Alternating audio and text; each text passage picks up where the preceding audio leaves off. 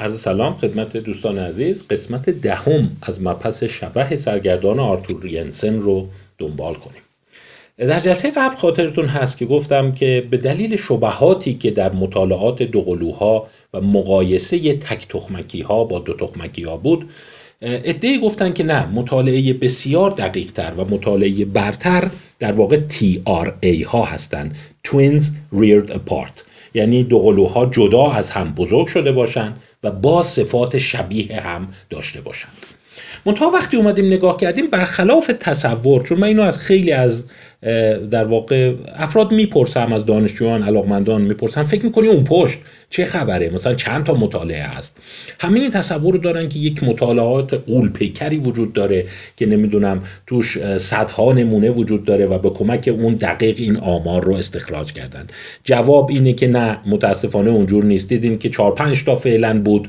قبل از میسترا و اکثرشون چقدر میلنگیدن. آخه شما وقتی توی تلویزیون میای آگهی میدی که ما دنبال دوقلوهای همسان میگردیم که پاشن بیان پیش ما ازشون تست بگیریم یا از اون بدتر پرسشنامه براشون پست کنیم که اونا جواب بدن و شرطش اینه اینا جدا از هم بزرگ شده باشن و یه عده جواب بدن شما یه ذره مشکوک میشی.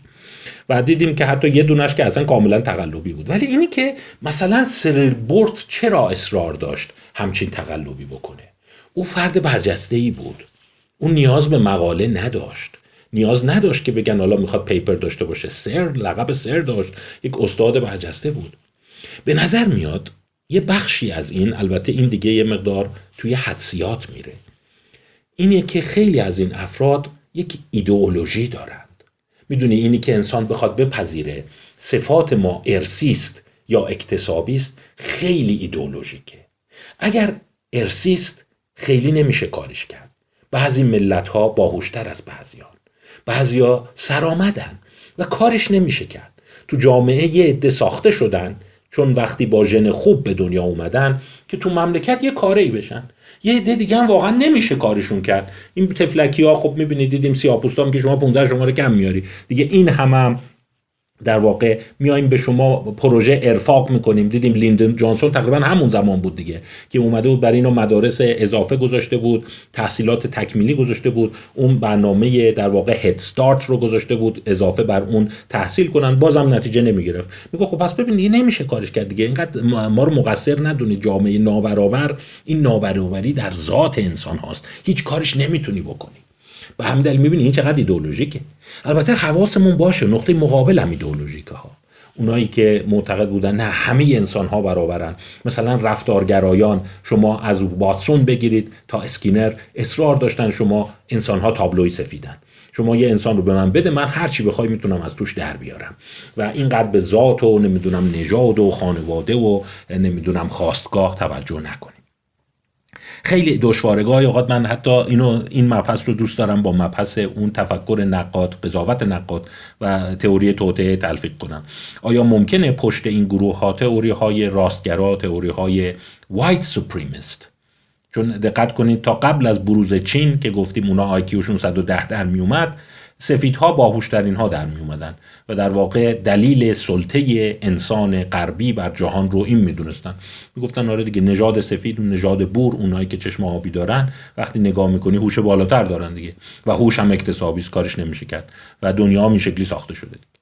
حالا چقدر این ایدئولوژیکه چقدر یک سازمان های مخوف نجات پرستی پشتشن دیگه اون باید سهم تئوری توتعش رو هم توش مد نظر قرار ولی همینجور که رفتن جلو گفتن خیلی خوب. برای اینکه این قضیه رو ما دیگه فیصله بدیم یه مطالعه درست کنیم. مینسوتا استادی آف توینز ریرد اپارت که خلاصه این آکرونیمش میشه میسترا و این مطالعه 1979 تقریبا شکل گرفت. و مدت طولانی ادامه پیدا کرد و به تدریج دوقلوهای مختلفی رو از, از طرق مختلف جذب کردند. مثلا از مددکاران پرسیدن از بستگان دوقلوها پرسیدن از طریق دوستان انواع روش های ریکروت کردن و جمع کردن حجم نمونه وجود داشت. فعالان اکتیویستا انجیو ها و سازمان های مال فرزندخواندگی و اینا. چون وقتی ریر دپارتن معنیش اینه که یکی حداقل یکیشون توسط یه خانواده آداپت شده. فرزند خوانده شده. و برای اینکه محکم کاری باشه زیگوت تک تخمکی بودن اونها رو هم صرفا بر اساس گزارش یا ظاهرشون نگفتن. اومدن تستای سرولوژیک کردن اچله اینا رو اندازه گیری کردن. شاخصهای رو اندازه گیری کردن که مطمئن باشن اینا تک تخمکی هستند و در واقع خطای ظاهری نیست. حالا دو تا برادرم می‌تونن به هم خیلی شبیه باشن و افراد رو به خطا بندازن. و سعی دیگهشون این بود که از تمام دنیا این سمپل رو جمع کنن. آمریکا انگلستان استرالیا کانادا چین نیوزلند سوئد و آلمان غربی. چون اون زمان هنوز آلمان ها جدا بودند. خب کی مسئول این پروژه بود؟ آقای توماس بوشارد. خب باز این دلیل نمیشه. شما نمی‌تونی اد هومینیم به قول خارجی ها صفت شخصیتی طرف رو بگیری و کار علمیش رو زیر سوال ببری. این مدرک معتبری نیست. ولی این آقا همونی بود که یادتون باشه گفتیم اون شوهر رو راه انداخت و جیم توینز رو آورد تلویزیون آمریکا. و همچین ادعاهایی هست کرد که هر دو زنی به نام لیندا داشتن. بعد جدا شدن زنی به نام بتی گرفتن. هر دوشون به آتش نشانی علاقمندن. هر دوشون به نجاری علاقمندن. هر دوشون به یه ساحل تو فلوریدا علاقمندن. می‌دونی شما یه ذره حس می‌کنی که این آقای توماس بوشارد خیلی عشق اینیه که نشون بده که ژن چقدر موثره. و حتی یه عده بهش گفتن دیگه ببین اینا دیگه تصادفیه. خودش هم گفت آره تصادفیه. ولی سوال اینه که اگه تصادفیه پس چرا به عنوان شومنشیپ میای اینا رو مطرح می‌کنی؟ با این حال میشه گفت حرف قاطع تو زمینه دو قلوهای از هم جدا رو مسئول پروژه میسترا آقای توماس بوشارد می‌زنه. توماس بوشارد 1990 اولین مقاله رو چاپ می‌کنه. جایی هم که چاپ می‌کنه مقاله خیلی معتبر ژورنال خیلی معتبریه. ساینس اسم مقاله اینه Sources of Human Psychological Differences. منشأ تفاوت‌های روانی انسانها. The Minnesota Study of Twins Reared Apart. مطالعه مینسوتای دو قلوهای از هم جدا. باز اسامی افرادی که اون تو هستن رو شما نگاه کنید دیوید لیکن یک فرد بسیار برجسته جزء امضا کنندگان همون منشور وال استریت. نانسی سیگال که بعدا با او بیشتر آشنا خواهیم شد و آک تلگن که باز در مورد دوقلوها قبلا مقاله از او دیدیم. اون مقاله که راجع به اینی که همسران دوقلوها چقدر شبیه هم هستند خب این مقاله زمانی صورت گرفت که 56 تا در واقع مونوزیگوت جدا از هم در اختیار داشتن. این رقم افزایش پیدا کرده و الان نزدیک 500 شده و در واقع میشه گفت این سمپل هی بزرگ شده. ولی در مقاله ساینس 1990 روی 56 تا مانور دادند.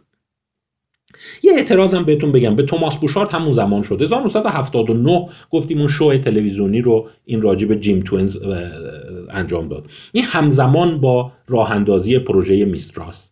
و یه عده گفتن ببین تو تازه پروژه را انداختی باید یه آدم بیطرف باشی.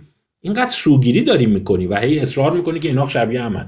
این یه ذره آدم رو با شعن علمی زیر سوال می‌بره. یعنی آدم بیطرفی نیست یا آدمی هستی که اینقدر فسینیتدی به قول خارجی ها اینقدر با این قضیه ذهن درگیره و بعد از اون طرف می‌خوای مسئول پروژه‌ای بشی که این هست. حالا برای اینکه اوضاع حتی بدتر هم بشه رفتن ردش رو پیدا کردن که این پروژه بخشیش توسط صندوق Pioneer Pioneer Fund در واقع تأمین شده. و Pioneer Fund خدمتتون بخوام دقیق تر بگم یک صندوقی هست که حمایت می‌کنه از در واقع مطالعات روی نقش وراست در هوش و صفات. و جالبه بدونید. حالا باز میگم اینا دلیل نمیشه. شما می‌تونید منو متهم کنید. آخه اینا دلیل علمی نیست. حالا منشأ پولش بخشی از پول توماس بوشارد و پروژه از یه صندوقی بوده که شبهه داره.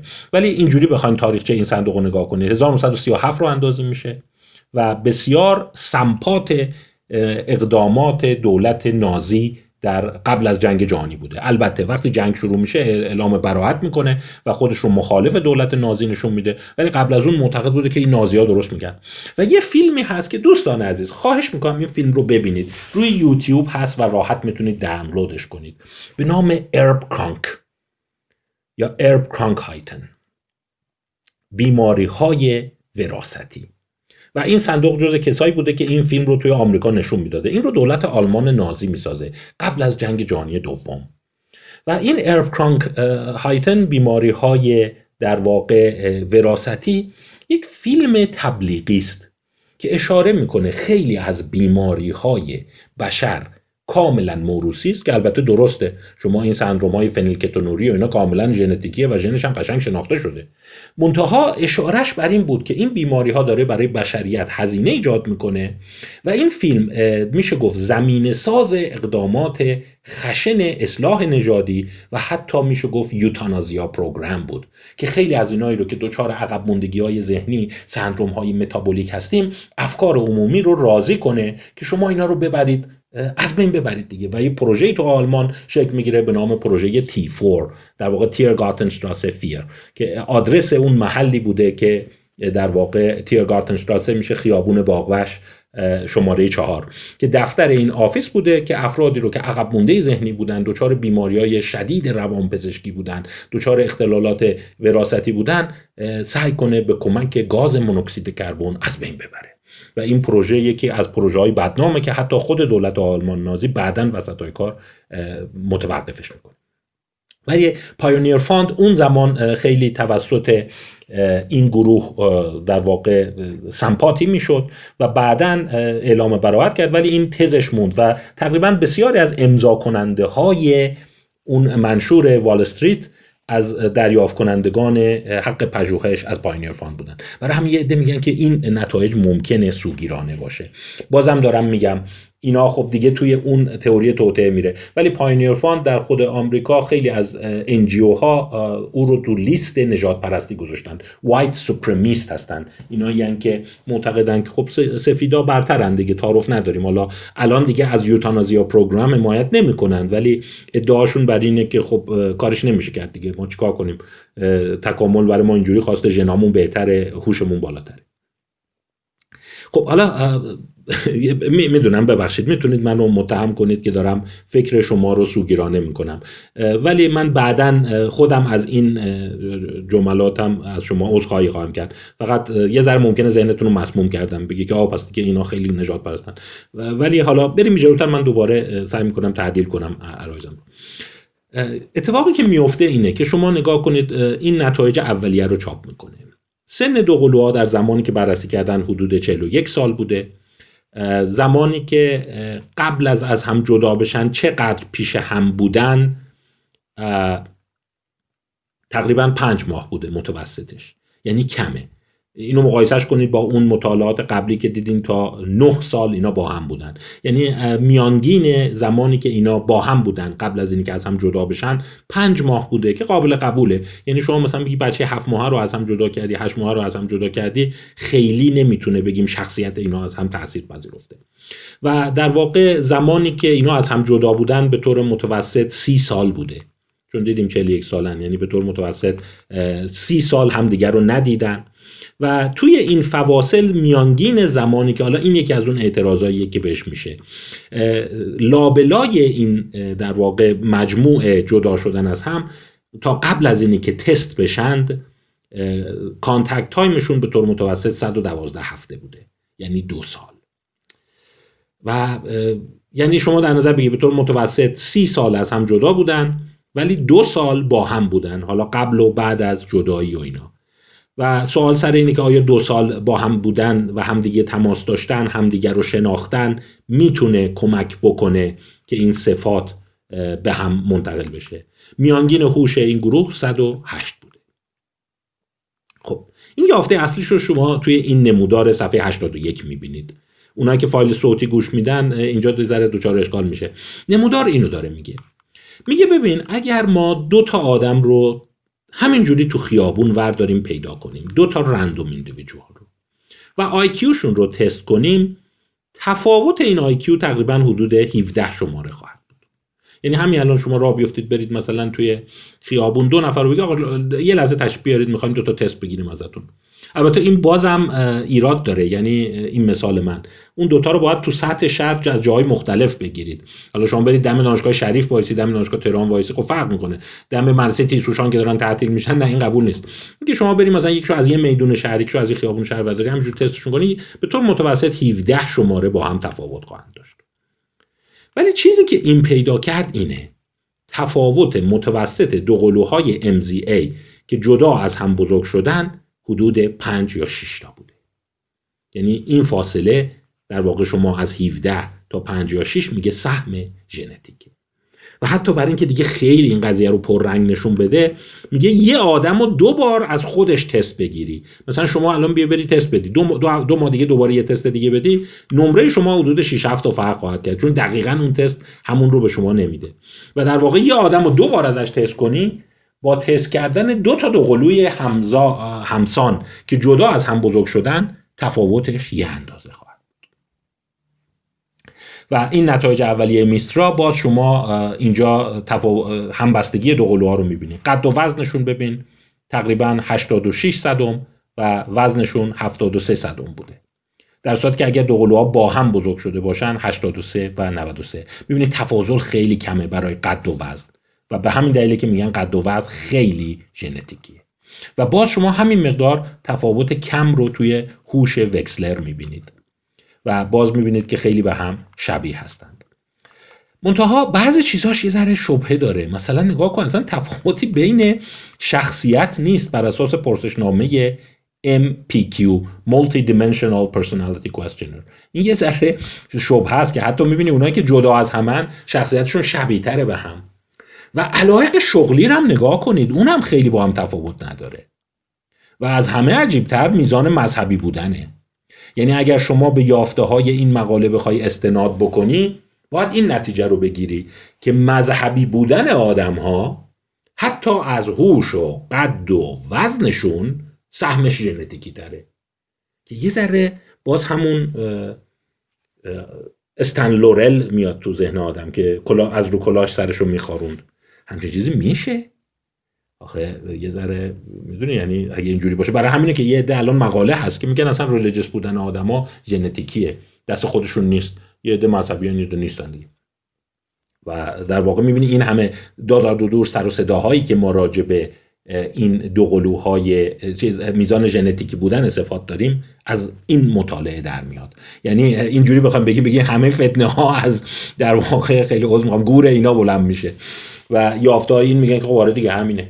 و شما وقتی این یافته ها رو نگاه می‌کنی خیلی از چیزهایی که انتظار نداری ژنتیکی در میاد. چون هر چقدر MZT مونوزیگوت توگیدر و MZA مونوزیگوت اپارت فاصلهشون کم باشه و به صفر نزدیک بشه یعنی اینه که اون سهم عجیب غریب وراستی داره.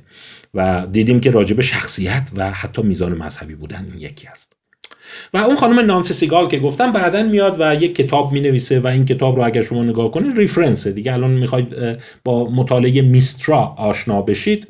Born Together Reared Apart با هم به دنیا اومدن ولی جدا از هم بزرگ شدن. The Landmark Minnesota Twin Study. The Landmark. درست میگه. Landmark واقعا یک مطالعه بسیار قدر هست. و این مطالعه بسیار تعیین کننده و حالا یه ذره ذهنتون رو سوگیری ندم. عوض می‌خوام. ولی این بنای عظیمی که هر جا شما میری می‌خونی نمی‌دونم طلاق هوموسکشوالیتی نمی‌دونم تحصیلات، هوش، استعداد، شیک پوشی، تمیز بودن، شلخته بودن، نمی‌دونم پرخاشگر بودن، ایمپالسیو بودن، هیجان طلب بودن میری تا ته خطش رو نگاه می‌کنی میشه گفت اون document اصلی اون سند اصلی که بخواد اون رو تایید یا رد کنه MISTRA س یعنی عجیبه یک مطالعه اینقدر در سرنوشت بشر در سرنوشت روانپزشکی در سرنوشت روانشناسی اثر گذاشته باشه. چون هر جا میری میری در میاره میگه که خیلی خب بیا بگو بینم کدوم صفت رو می‌خوای. چون اینا ببین سالیان سال این آدما رو دنبال کردن و ارزیابیشون هم اینو بهتون بگم ارزیابی اینا تقریبا یک هفته طول می‌کشه. یعنی طرف رو اصلا می‌برن اردو. میره اونجا اردو شروع می‌کنن ازش پذیرایی می‌کنن همه هرچی هست. از سرعت واکنشش به صدا تا سرعت پردازش فضایی تا اینی که نمی‌دونم طرز خوردن غذا اینی که هرچه بوی خوشش میاد اینا. و یک جدول بزرگی در میارن که کدوم یک از اینا ژنتیکیه کدوم یک محیطیه. و در واقع این جدول رو من بخشایشو براتون استخراج کردم. کلش رو می‌خواین توی این کتاب هست. Born Together Reared Apart The Landmark Minnesota Twin Study. خب ولی یه ذره آدم نگاه می‌کنه یعنی این همه قدرت داده باشیم دست این گروه. اونم گروهی که یه ذره از نظر background شون هم میلنگن. می‌دونی؟ یعنی تو اون لیست بدنامایی که دیدین آرتور ینسن نفر اول بود اینا اسمشون هست. چون اینا جاهای دیگه سخنرانی کردن یه چیزایی دهنشون در رفته که خشم عموم رو برانگیختن. وقتی این نتایج در اومد یک اصطلاحی بین رفتارشناسان روانپزشکان روانشناسان مد شد.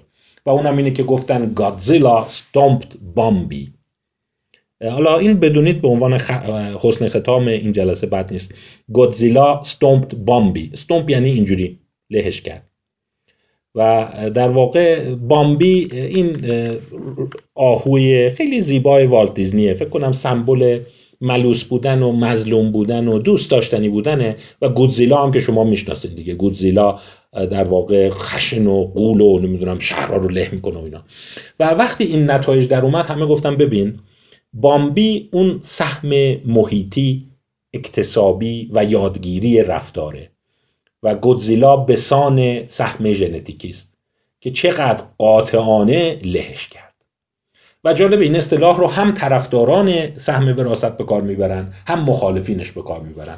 میگن شرایط چجوریه؟ میگن والا گودزیلا فعلا بامبی رو له کرده. بامبی محیطیه و گودزیلا ارسیه یعنی حالا اگه می‌تونی از پس مطالعه میسترا بر بیا و در واقع اونم مثل یک مجموعه اسناد مثل ویکیلیکس هر از گاهی در میاره یه چیز رو منتشر می‌کنه که مثلا نمی‌دونم طرز آب خوردن آدم ها می‌تونه ژنتیکی باشه. برای اینکه دیدیم دو تا دوقلویی که از هم جدا بودن این مشکلات رو داشتن. خب اما یه سری هنوز معتقدن که میشه بامبی رو نجات داد. من اگه اجازه میفرمایید اینجا بحثم رو تموم کنم. این معرفی بود از زیرساخت اصلی مطالعه لندمارک به قول خودشون که این قضیه رو نشون میده.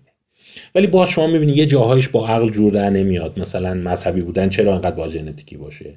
یا باز شما نگاه کنید یه جایی اشاره کرده که اینا به طور متوسط 112 هفته با هم در تماس بودن. آیا ممکنه این اثر گذاشته باشه؟ آیا ما یه چیزایی رو این تو میس کردیم؟ آیا یه جور دقیق ترم میشه بهش نگاه کرد؟ یه سری آدمایی که مثل شعبد بازا هست که میرن نگاه می‌کنن میگه من نمی‌دونم این مثلا این کفتره تو دستش غیب شد ولی خب نمیشه کفتره غیب بشه یه کارش کرده تو آستینش کرده نمی‌دونم اون پشت صحنه است این دوتا کفتره نمی‌دونم چیه. اینم یه جایش آدم میلنگه. ولی نهایتا اگر بپذیریم که هیچ جاش نمیلنگه و میسترا را بپذیریم باید آرتور ینسن رو هم بپذیریم.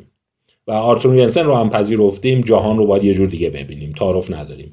نمی‌تونیم در بریم. وقتی گودزیلا دیگه بامبی رو انقدر له کرده خیلی دیگه باید به این قضیه ایمان بیاریم دیگه. نمیشه خیلی مقاومت کرد.